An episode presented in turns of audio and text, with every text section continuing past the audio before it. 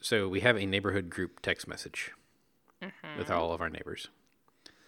And we'll often say, Hey, I'm going to Walmart or wherever. Does anybody need anything? So tonight, the message from one of our neighbors was, I'm going to Atwoods. Does anyone need anything? And I said, Yeah, a bag of circus peanuts. I love those things. Oh my God. We go to Atwoods for orange slices. So yeah, I understand. Ah, so good.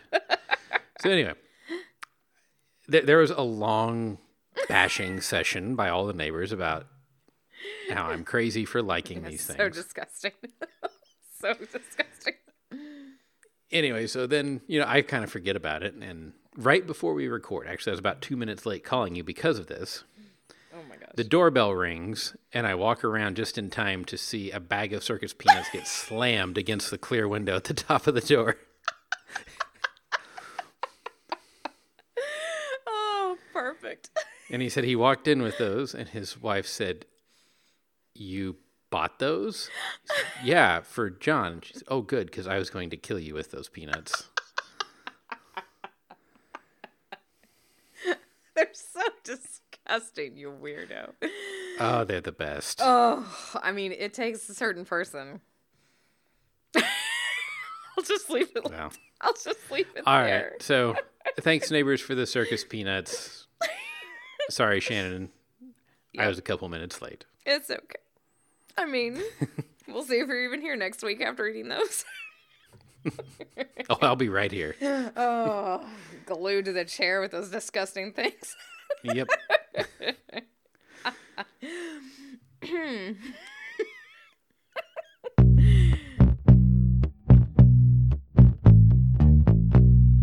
Ninety percent of all scientists that have ever been alive are alive today. That's a lot of information. But don't panic. It's not an exact science. Hey, Shannon, how are you? Doing pretty well. How about yourself? Oh, pretty good. You know, I'm supposed to be in Amarillo tonight. Uh, Is it going to be Amarillo by morning now? I know. I was gonna. It's exactly. I was teeing it up. I was hoping on your southern roots that you would get that. Um, yeah. Except it's been snowing out there. I was headed to New Mexico Highlands University. Used the magnetometer. Yeah, and the road to the university is closed. So Yeah. yeah, It's it's I mean, crazy. the models did say that February was going to be the the wet month. So Well, it is turning out to be correct for sure. How much rain did you guys get this week? not nearly as much as we were supposed to. Where we are locally, we were skirted by ten miles either side of most of the major rain bands. Mm. So we might have gotten close to an inch, but places just a few miles from here got over two. Okay, that's yeah. I thought that. I thought you guys were supposed to get a bench. That's that's interesting. I was trying to think. I'm trying to look right now. We got a. It felt like a lot of rain. Um, yeah, we got an inch and a half or so. Not too bad. So it's been very it's been very exciting and we're supposed to get this snowstorm that was nowhere. We hadn't hadn't talked about ejecting this little shortwave our direction until Yep. yeah, until this morning. Everyone's like, "Oh, we're gonna get snow tonight." I'm like, "What?" In fact, I was out with a um, visiting faculty member last night, and rain, rain, rain, and every I swear it was really funny. You can tell that you're in a weather town when everyone in the not everyone, maybe 80% of the people in the restaurant got text messages right around the same time. And I guarantee you all of those text messages said, "Oh my gosh, it's snowing." Yep. because it wasn't just me that went to the window at that exact moment. So, hmm yeah, it's been very exciting around here, weather wise, that's for sure. And I mean, you know, speaking of weather, right? well, you know, weather has to do with the full atmospheric column. that's right, all the way to the top at 60,000 feet. Which is where there was a surveillance balloon. it was a weather balloon, Sean. I mean, I'm I'm surprised that we weren't told it was swamp gas. Oh man. So it's been an exciting week because of the weather balloon slash spy balloon that's been coming over. I will say my favorite thing that came out of this week, the SNL skit was pretty good. But my favorite thing that came out of this week was the meme that said because this weather balloons uh, cargo had been described in the news as two to three school buses in size. and my student comes up to, with this meme that says Americans will use any other unit of measure but the metric system. It's it's true. I thought that was pretty good. I mean, that meme won't live, you know, another year or so in class, but I'm 100% going to use it a ton. yep. It wasn't 20 to 30 meters because we don't know what that is. exactly. That's exactly what my student said. He's like, I don't know what 30 meters looks like. uh, yeah. So, interesting. Mm-hmm. Yeah, so I thought it would be kind of fun to talk about because, well, it's technology, also it's meteorology, and there's a lot of history between uh, behind observation balloons. I was going to say, this isn't. So, we've talked about kites on here a lot.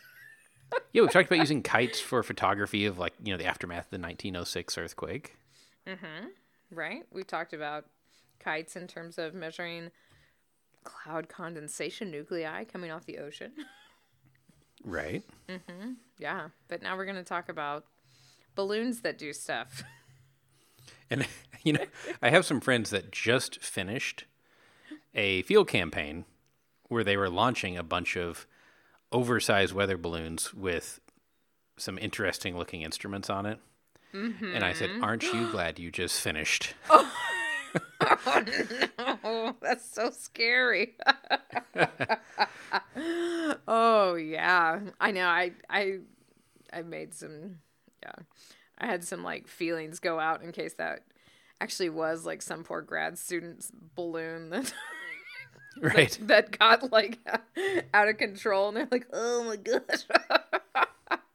I can never publish this now. well, it's not helped by the. Fa- I mean, yeah, most papers don't end with, and then we were shot down. I know. Um, oh, yeah. But it wasn't helped by the fact that it was later revealed that this is like the third or fourth or maybe fifth one that we've observed. Hmm. Yeah, that was a big, exciting addition to to all the news, right? I it makes sense. It's so interesting yeah. though. Like, who's like, let's just float this balloon, and see what happens. Well, it's been an idea for a long time. Mm-hmm.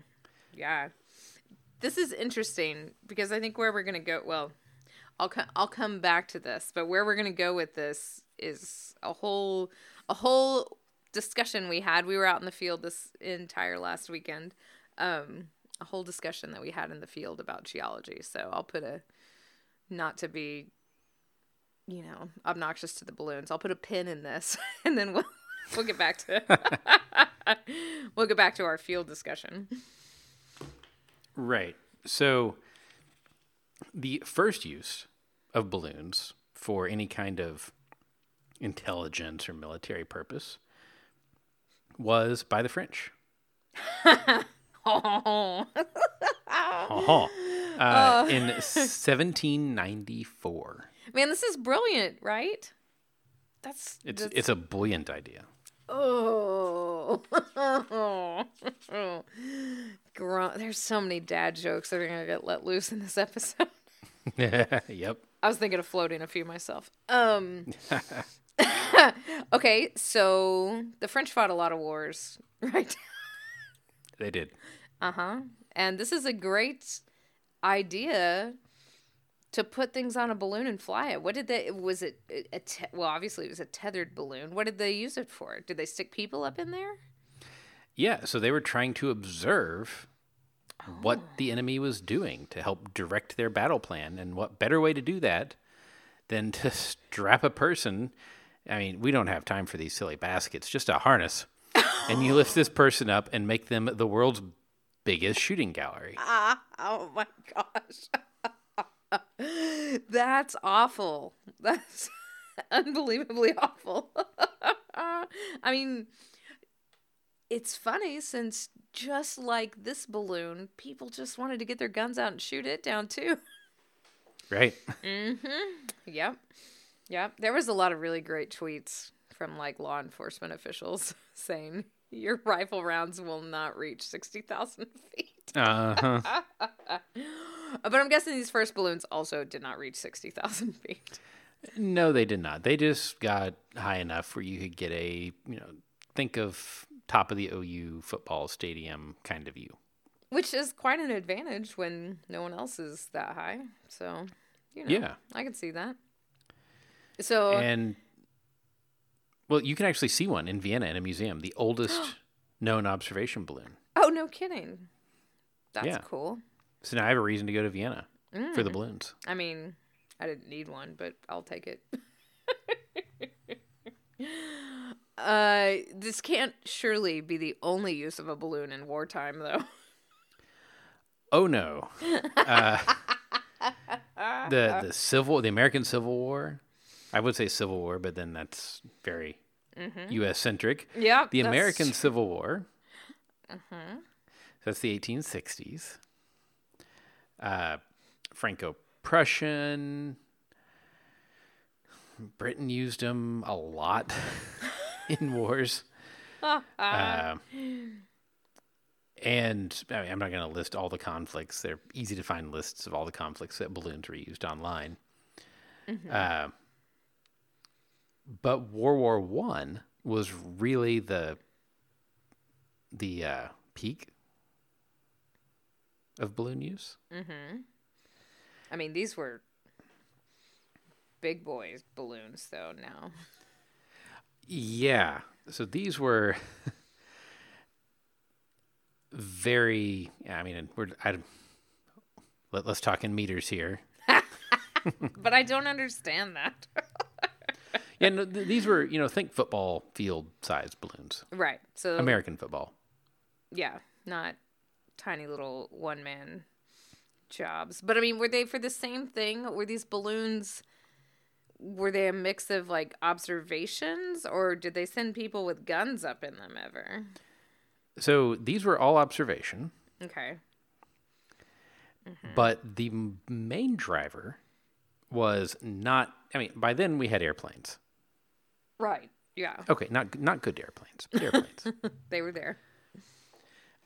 But one of the main drivers was artillery had developed to the point where they could shoot over the horizon. Oh. And they had Okay. no way to know if they were hitting what they were aiming at because they couldn't see it. Uh, so they would send people up strapped in, sometimes still just in harnesses under these balloons. Oh my So gosh. they could report as artillery observers how the shells were hitting relative to the target that they're aiming for. Okay. But you know, the early balloons were what a kid would draw as a balloon. They're a big sphere blob. They're the hot air balloon that's in every up up and away Aquarius music video. I don't know how to pronounce this other shape of balloon. I hope you do. Kakwat? So you don't. know Sure. No. Uh, these are the ones that look kind of like a overstuffed dart, Okay. Like when you or more like a blimp. Okay. Yes. Yeah. They look like blimps, but they've got little blow up fins on them. Right. And these were because these spherical balloons, you kind of, even though you were tethered, you were still getting blown around wherever you, know, Right. you might be facing the wrong way, or I'm sure these guys had all kinds of terrible things happen to them. oh yeah. Whereas with these, they would face into the wind because they had fins. Mm-hmm. So you could orient yourself and be stable. Especially if you're trying, can you imagine as an artillery observer trying to look through binoculars in a balloon that's just getting battered around by the wind all the time? Yeah. It's especially like not even in a basket, but if you're just sitting there. Like you would you would projectile vomit on the people below and have black eyes from the binoculars whacking your face. Exactly. I mean, these still, this would be terrifying to be in these little baskets with these Caquot balloons. Oh my goodness. Yeah. Mm-hmm. Because So those are large.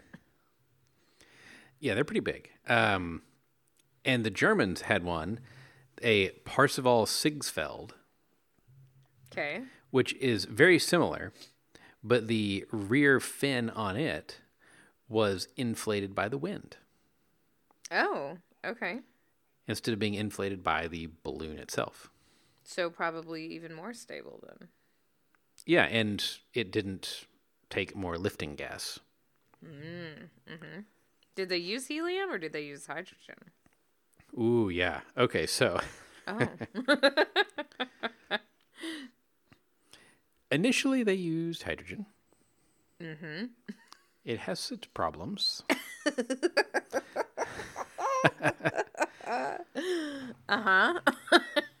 I I could not find a record of it, but I'm sure there were some Oh, incidents. I imagine so. I mean, static electricity, weather, Oh, yeah. people being obnoxious, all of these things can cause these to become giant fireballs. About as impressive to watch, but expensive too. Right. So, yeah, they they did eventually, and we'll talk some more about that in the World War II balloons that are coming up. Okay. Um, but interestingly enough, because the balloons were so important to the artillery efforts,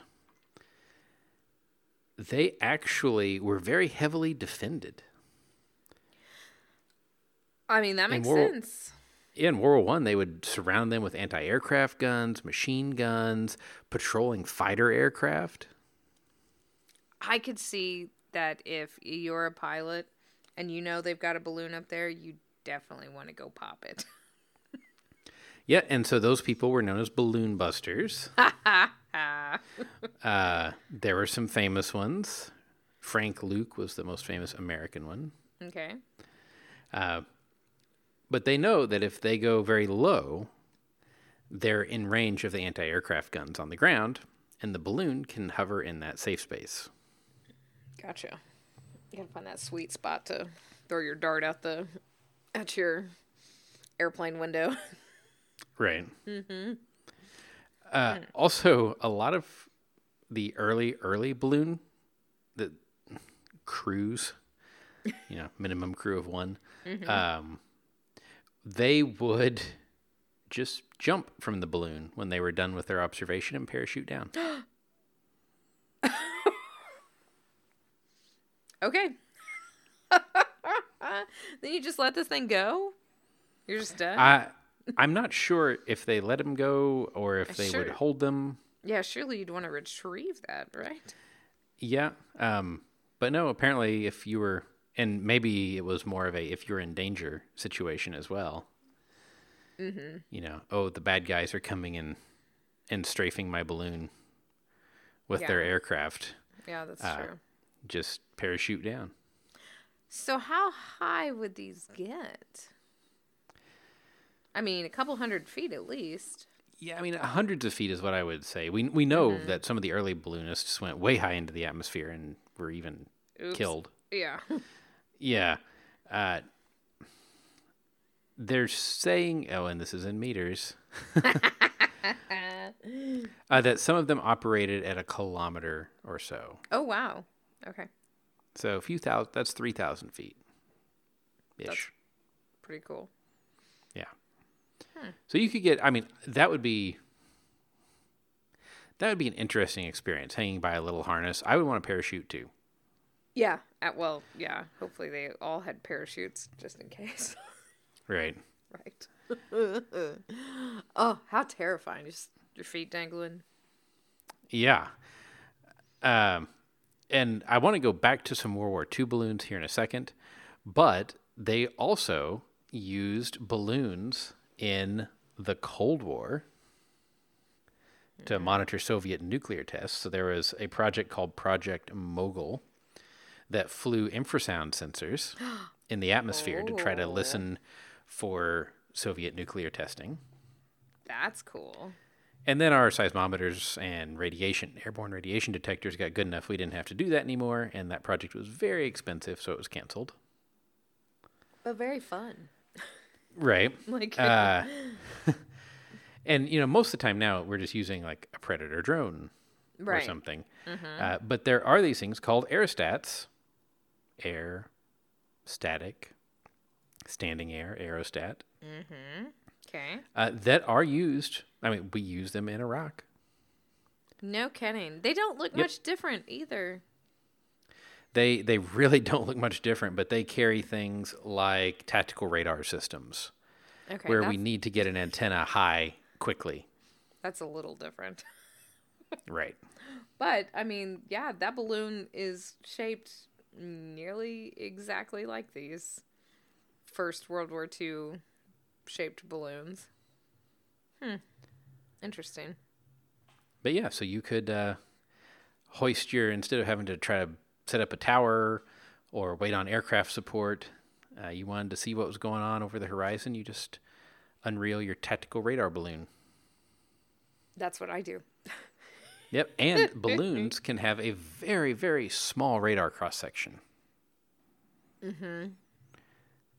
like this, the surveillance balloon from last week was estimated to have a radar cross section of about that of a bird.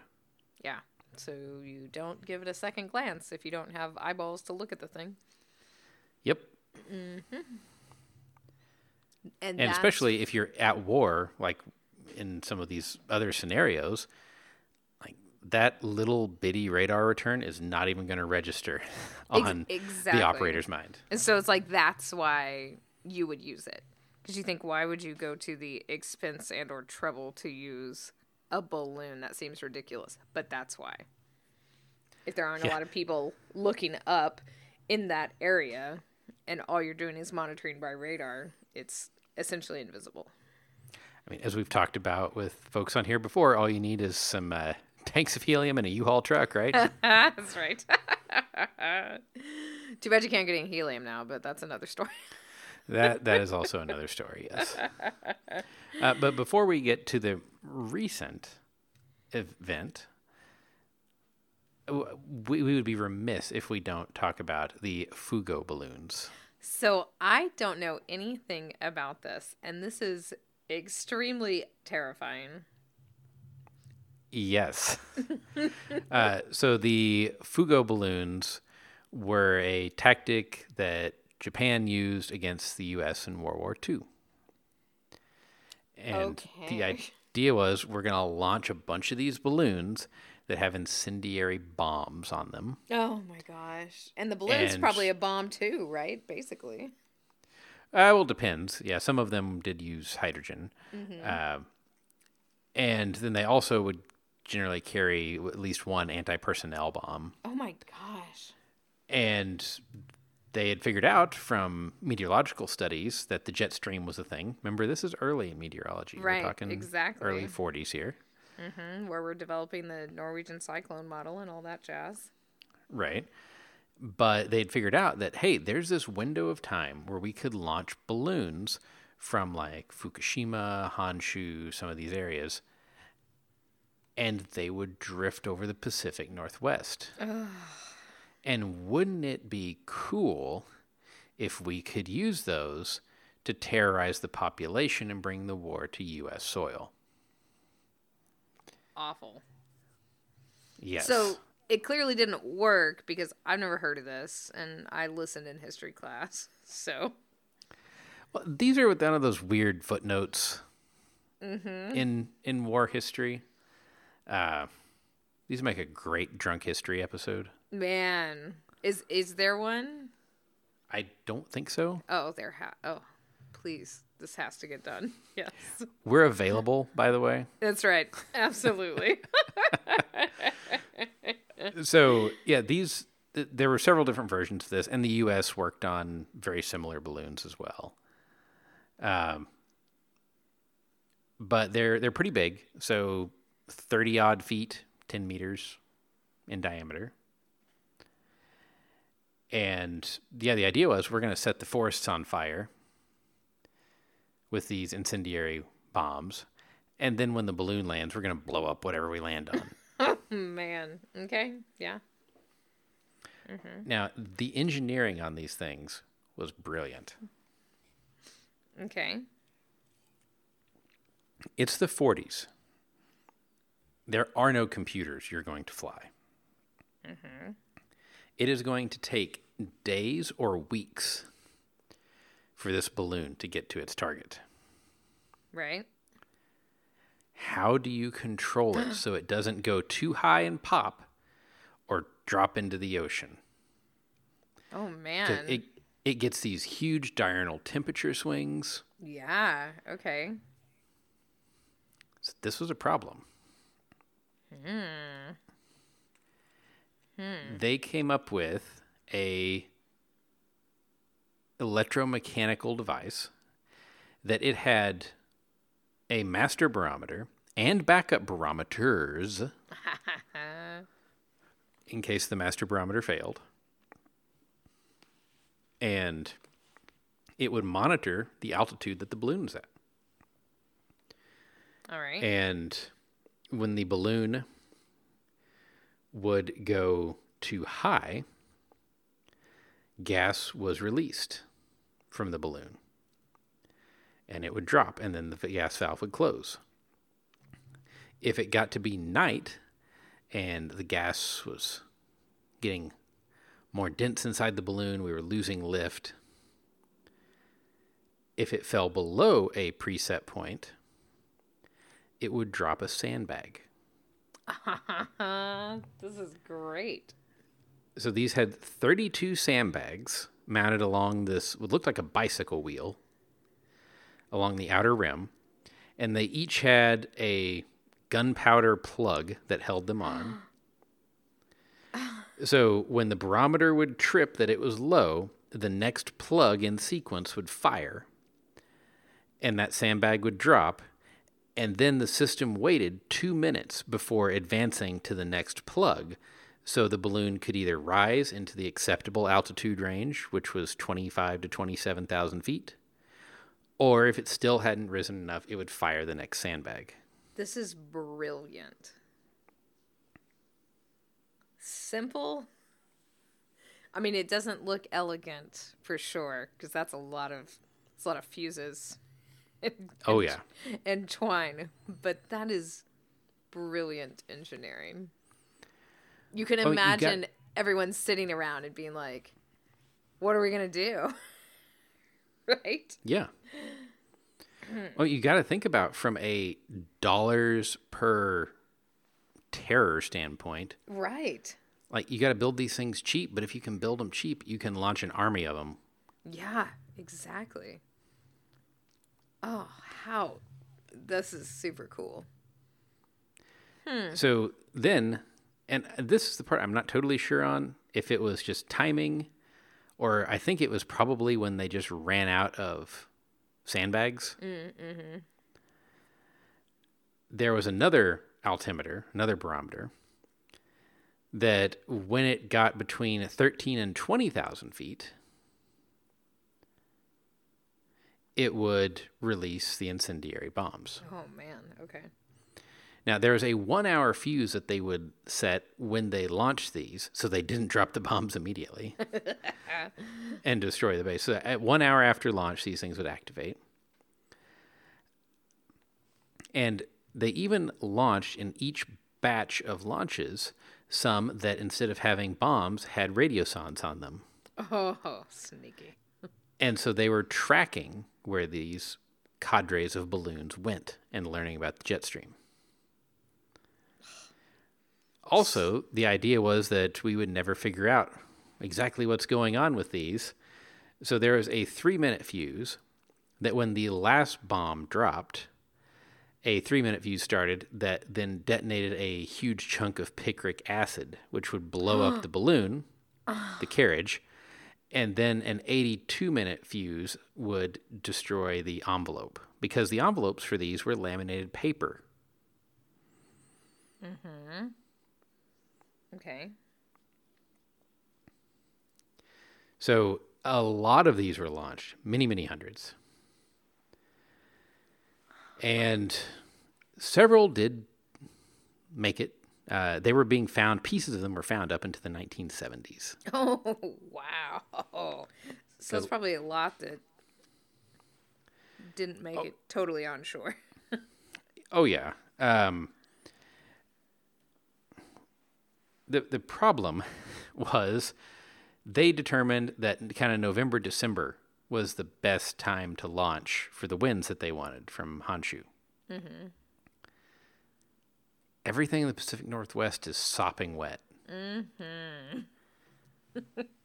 so the ones that did make it probably dropped their incendiary devices and didn't really do much. There's a couple small fires that are credited to them.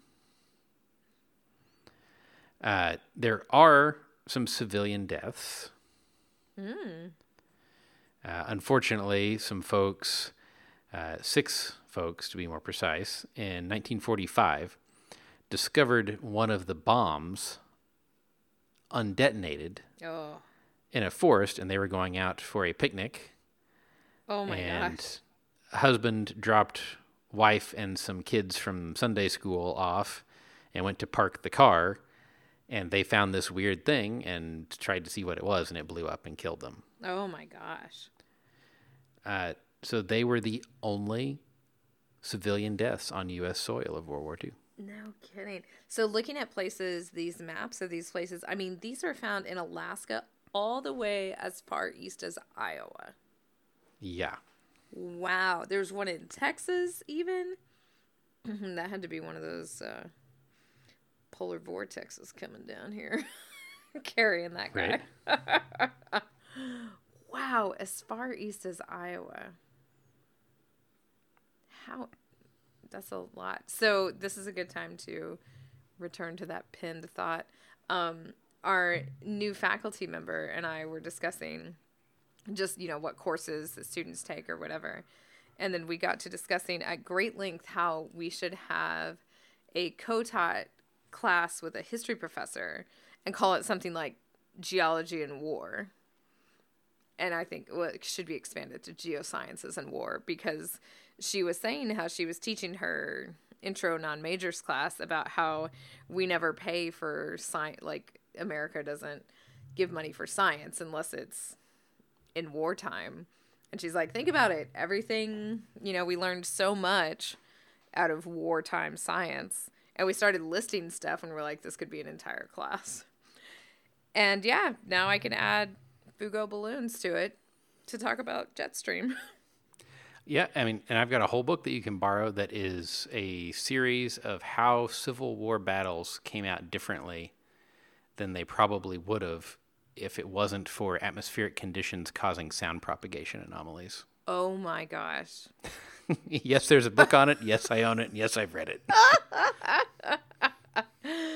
wow okay yeah great that can be some okay i'm building this class this is what i'm going to do on my i'm going to scrap everything else i was going to do on my sabbatical and this is what i'm doing yeah, and so th- there are lots of other balloon programs. Uh, the so there's the E-77 balloon bomb, which is the U.S. project in the 50s that is directly a knockoff of the Fugo balloon. oh okay Uh, it instead of carrying incendiary weapons, carried biological weapons. hmm terrifying Yep. Uh, interestingly enough, too, the Fugo balloons, there was a uh, press blackout. The U.S. told all the press, do not report on these. No matter what happens, don't say a word about them because then, as far as the Japanese knew, they never even made it. and exactly Maybe they'll just quit. yep Um, yeah, so there, there was the Fugo, there was the E-77s. Uh, after that, uh, there was the Flying Cloud, uh, our weapon system 124A. and these were uh, balloon delivered weapons of mass destruction. Oh my gosh. Yep. So the first flight was in uh, October of '54, which was a another knockoff of a project called 119L, uh, Project Moby Dick. and these were espionage cameras floated over the USSR. Oh. Yeah. Um, Pot meets kettle. right. and then just to round out the weird, these are not directly uh, balloon related, but in my searchings for odd wartime weaponry, I came across the bat bomb. Okay. So, I mean, I think most people know of or have heard of like where we'd strap pigeons into missiles and have them tap on the ship with their beak to guide the missile. Unbelievable. Yes. Yep. Okay. So uh, this was much less sophisticated. Can you get? Le- no, that is pretty sophisticated. So never mind. Uh, The bat bomb was conceived by a dental surgeon from Pennsylvania oh my gosh. who was friends with Eleanor Roosevelt. And he went to Carlsbad Caverns, which we've both been to. And you know, all these bats like to go get in little peaks of roofs and nooks and that kind of thing. Well, Japanese architecture has a lot of peaked roofs and wood construction. So the bat bomb uh, is a bomb canister that has a bunch of little compartments that are holding hibernating Mexican free-tail bats. Are they still hibernating when they get stuffed in these things? But- So okay. the bat bomb is then dropped, and the bats are released from the over 1,000 compartments in the bat Oh bomb. Oh my gosh. And each of the bats has a little incendiary device attached to its leg oh. on a timer. And so these bats would disperse and they would take up residence in eaves and attics within 20 to 40 miles of where the bomb was dropped. And then a few hours later, the timer would go off and it would burn all of the wood and paper construction to the ground. Oh my gosh. This is messed up. So That's messed up. Oh my goodness. it wasn't balloon related, but it was too interesting to not Oh put into this my discussion. Gosh. Oh my gosh. This is wow. There's also rat bombs, but we won't go there, I guess. I don't know. Yeah. Wow. Hmm. But now finally we can get to the 2023 incident. Uh-huh. Yeah. So I've definitely taken a very large media hiatus over the last I don't know. Probably the last like Eight three- years. yeah, essentially. Essentially. Like I'm just done. There's only so much that I can get mad about. and yeah, I said I have to stop. So I did not follow this super closely, but I was out in the field and I got a text from my husband that said Chinese weather slash spy balloon coming at you. I said, what? um, yeah, this was, this was weird. That's gutsy, right? Yeah. And honestly, I don't think we would have ever known a thing about it if some folks up in the north, where there's nothing else to do this time of year, hadn't noticed it. Because, like we said, unless you have your eyeballs on it, radar isn't going to pick this thing up. Right. So there's this uh, photograph from Billings, Montana, kind of the first one of the first ones, where you see this very large balloon with a device hanging below it with lots of solar panels. Looks kind of like a satellite. And it traveled across Alaska, Canada, and then through the contiguous United States. So Montana, uh, it was over Kansas City, uh, then Tennessee, then the Carolinas, and then it finally went offshore from Charleston, where we shot it down. Yeah. Also, I felt like the use of a $350,000 guided missile was a little excessive. But again, fun, right? Like, Yeah, I mean, were you gonna throw a dart at it? it's also the first kill for the F 22, I think. Oh, Uh, so sad. Yeah. So, uh, my first reaction to this was like, well, why would you use a balloon when there are satellites? right. There are some pretty good reasons. Okay. So, one of them is we know satellites are surveilling all the time. It's easy to mm-hmm. track stuff in space. Well, okay, it's not easy, but if you're the government, it's easy to track stuff in space. Mm-hmm. We have NORAD, yeah. and there are anti satellite countermeasures mm-hmm. to make sure nothing gets seen that we don't want seen. Balloons, on the other hand, like you said, if we don't know they're there, they're also lower altitude. And really interestingly, they linger, right? Compared to a satellite. Exactly. I mean, they may still be traveling 20, 30 meters a second, but that's a lot that's- longer time than a satellite on top. Yeah, target. that's that's not satellite. Yeah. Mm-hmm. Exactly. Hmm. It's so low tech. It's that sneaky. Yeah. It's sneaky, right? right. It's just some sneaky low tech stuff, man. Let's just float this balloon out here, see what we can see. Well, and also, it's a non aggressive form of spying.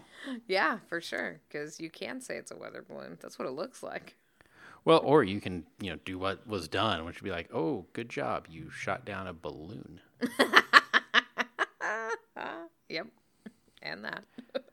Uh, apparently, though, so we had lots of military assets following this the whole time, uh, spending untold amounts of taxpayer dollars, Uh huh. keeping planes in the air, studying it, intercepting communications or blocking communications in some cases. We even had U 2s flying above it so we could block, intercept, or alter satellite transmissions. Oh, man. I hope they were like, Are you kidding me? We're going to fly above this balloon? Right? yeah. So yeah, uh, little balloon. I would love to know what was on that payload. We know that it, after it was shot down, it was there were instantly recovery teams out there getting pieces. of course. Yeah, uh, would love to be able to examine that because I'm sure it's very interesting. I'm sure there's some forms of radar as well as visual, but uh, you know there's got to be radar. Probably uh, electronic surveillance, intercepting radio transmissions over mm-hmm. facilities, looking for RF sniffing to try to find buried Yeah. facilities. I'm sure all of that was that two to three school bus li- sized payload. I mean, what do we do with our nuclear missiles? We put them underground. What can you mm-hmm. do when you're quote unquote low to the ground at 60 odd thousand feet? Ground penetrating radar. yeah. There you go. That's some big antennas you need, though. Well, you know, you could fit those on a two, three school buses. That's true. That's what the buses were. That's what the buses were. Um, and I actually did for the MetPy Monday, where I do these videos for Unidata, where we do something meteorological with Python every week in five to 10 minutes. This week, and to me, this just speaks to how awesome Python and the suite of packages that are out there are. In less than 100 lines of Python, I was able to calculate the distance between several sightings that were reported and the bearing properly, mind you, on a sphere, not any of this straight line nonsense. and then I was able to pull NOAA upper air soundings from the vicinity of where the balloon was at the time that it was there, approximately and I was able to calculate well if it just followed upper air patterns did it did it do what we expected Uh-huh, And- interesting. Largely, yes. And I was even actually able to start narrowing down altitudes and altitude changes by getting winds at different levels and seeing what gave me the closest match to the observed flight path for different segments of the flight. That's cool. It was very cool. Uh, That's really cool. Yeah. so it was, you know, I'm, I think my analysis showed that a lot of the flight, it was probably a little higher than 60K. There were definitely some lower areas. Uh, but that's how, you know, you can't really, like, you can't stop in, in the jet stream. It's just not going to happen. Right. Uh, but you can do things like alter your altitude through letting gas out or dropping ballast to mm-hmm. get a favorable wind for what you want to do. Like, oh, you're going too far north. Well, there are more southerly winds down low. You know, let's let some gas out and drop down 5,000 mm-hmm. feet. Yeah. And we can have this 900 foot long fuse to figure out how to do that. Right. I'm going to like spend a lot of time with that. That's a very interesting engineering feat, I will say. So. Yes. yes. But So- but how but that's yeah, that's that's really great. See, look, so people are learning things based on this balloon encounter. It's true. uh, you know, but I, I guess now that I've got this, this sensitive data, this public data on my computer, uh, I probably don't want to take it in for repair now, right? Probably not. And that brings us to everybody's favorite segment of the show Fun Paper Friday. Yay. I don't want to say yay. This is an awful paper. Yeah, and when Xavier sent it in, he said, well, maybe this isn't even fun paper, but it's interesting. It is interesting, and that would not be the first one that we've done like that. So, no privacy in the elon- in the electronics repair industry by Ceci et al. Um, and this is in arXiv. Yeah, this is nefarious. Like this is, oh, basically, if you take your computer in, people are gonna snoop through your stuff, Oh, yeah. especially if you're a woman. Yep. They're going to look for those dirty pictures. Mm-hmm. That is exactly it.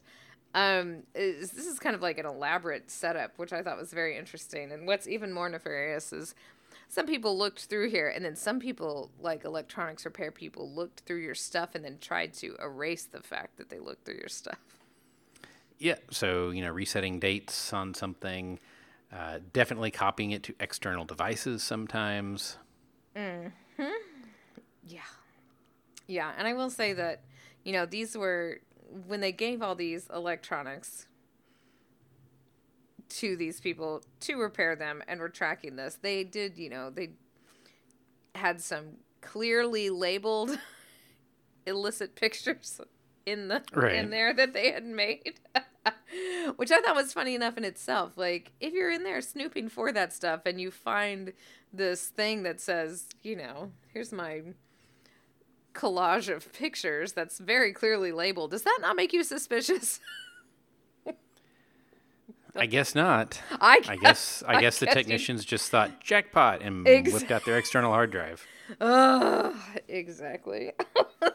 but yeah, that um it's really disturbing, I thought. This is a very long paper, um, I will say, and it was a very elaborate elaborate setup for this, but the results were extremely disturbing at the amount of people who went through went through your data when you took it in just for you know common repair stuff Yeah, so the the end result, the the headline, if you will, is there's a greater than fifty percent chance that your data will be snooped on if you take it anywhere to get it worked on.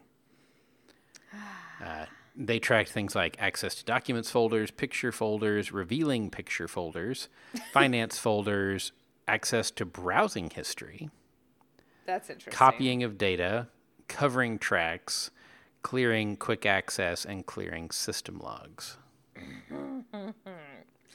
that access to browsing history that's just plain nosy Yep. Like, that's well, I mean, I guess that tells them how deep they should dig on your file system. Yeah. Oh well, that's true. There you go. Hmm Man, you have the whole internet available to you, and you still need to snoop on people's stuff. Yeah, and then they also ask people when you send a device in to get it repaired, do you have any of these the following data, sensitive data on it? So 100% of people reported that their chats, contacts, personal emails, and pictures were on that computer. Mm-hmm. Makes sense. Right.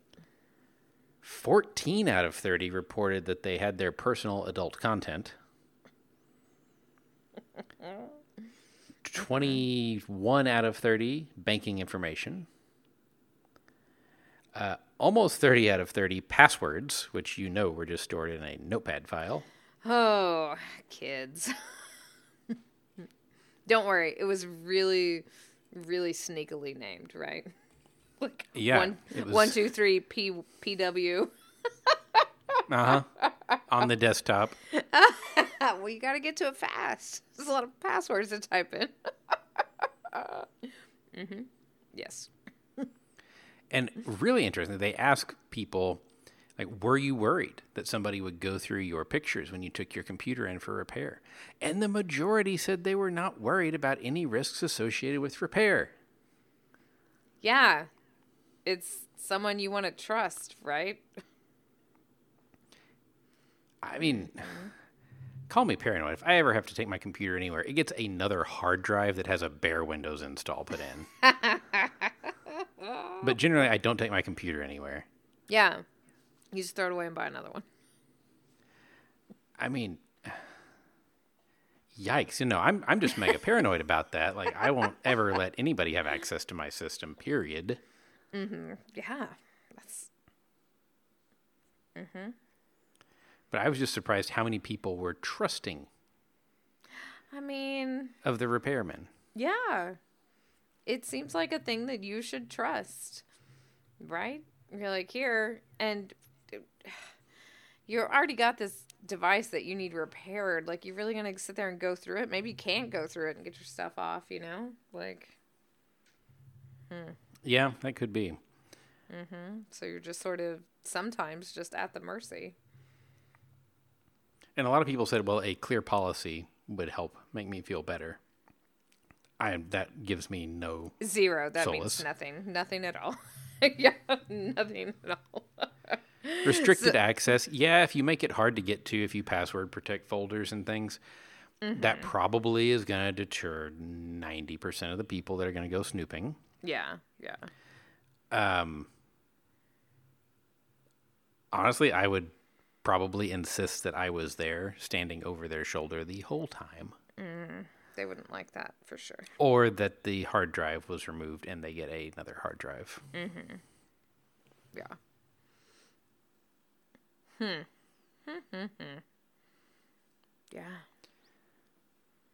So the gender breakdown was very interesting to me. I mean, not surprising, which is sad. Okay. but just you know if it was a woman taking it in it was more likely to get snooped Yes, quite a bit. Mm-hmm. like quite a bit yeah so that was that was too bad too Yeah. So, I mean, a little bit of a bummer paper, but I'm not going to say that I'm terribly surprised by the results. i'm not surprised either but i definitely think more people should think about this right Oh, absolutely. When people will just hand their phone to somebody, yeah like, no, mm-hmm. never. Like, not that I have. I'm not going to say not that I have anything on there. I don't want people to. I, you don't need to be able to access my contacts. You don't need to be able to see my email. right exactly I am I am paranoid about things like that anyway. But Yeah. Yes, I am too. I remember my um like my TAs at field camp were like, "Hey, give me the password to your computer. I got to get on to do this stuff." And I'm like, "What?" and it's like they didn't think any absolutely uh, not. but they didn't think anything of it. Like so clearly that's something like everyone's cool doing, you know? because yeah, it's very interesting. Very interesting. Yeah, we have these. So they were actually, I think I mentioned this before on here, but uh, at Penn State, when I was in grad school, we had an end of the year party called Entropy, and people made sketches. And one sketch that was semi planned but never got made uh, featured, and man, I really don't know how I felt about this, so I'm kind of glad it never got made. Uh, but featured me when the backups of all of my data as the Horcruxes. and they had to find and destroy all of my backups. I know how I feel about this, and I'm real sad that didn't get me. oh my gosh! I just snorted twice. That's how good that was. But no, like, um. you know, I've got multiple rotating backups at different locations, some offsite, some offsite. They're all encrypted with different passwords. The encryption password changes quarterly. Like, there's a mm-hmm, whole mm-hmm. system that ends with a sealed envelope in a safe that has the encryption key. Like, it is elaborate. But that's how paranoid I am about my data. John, just, nobody's trying to steal your folder full of Grumpy Cat memes. Wait, is that my folder full of Grumpy Cat memes? That, that is your folder full of Grumpy Cat memes that you have shared with me in a Dropbox. That's okay. The name of the folder is adult content.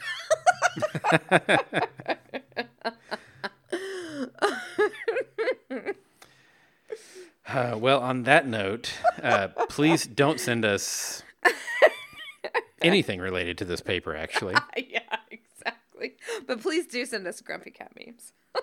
Uh, Shannon, how can they get a hold of us? Show at don'tpanicgeocast.com. We're on Twitter at Don't Panic Geo. I am at Shannon Dulin. John is at Geo underscore Leeman. And as always, thank you to our Patreon supporters. You can keep us going. Patreon.com slash Don't Panic Geo. And until next week, remember don't panic. It's not an exact science. Any opinions, findings, conclusions, or recommendations expressed are solely ours and do not necessarily reflect the views of our employers or funding agencies.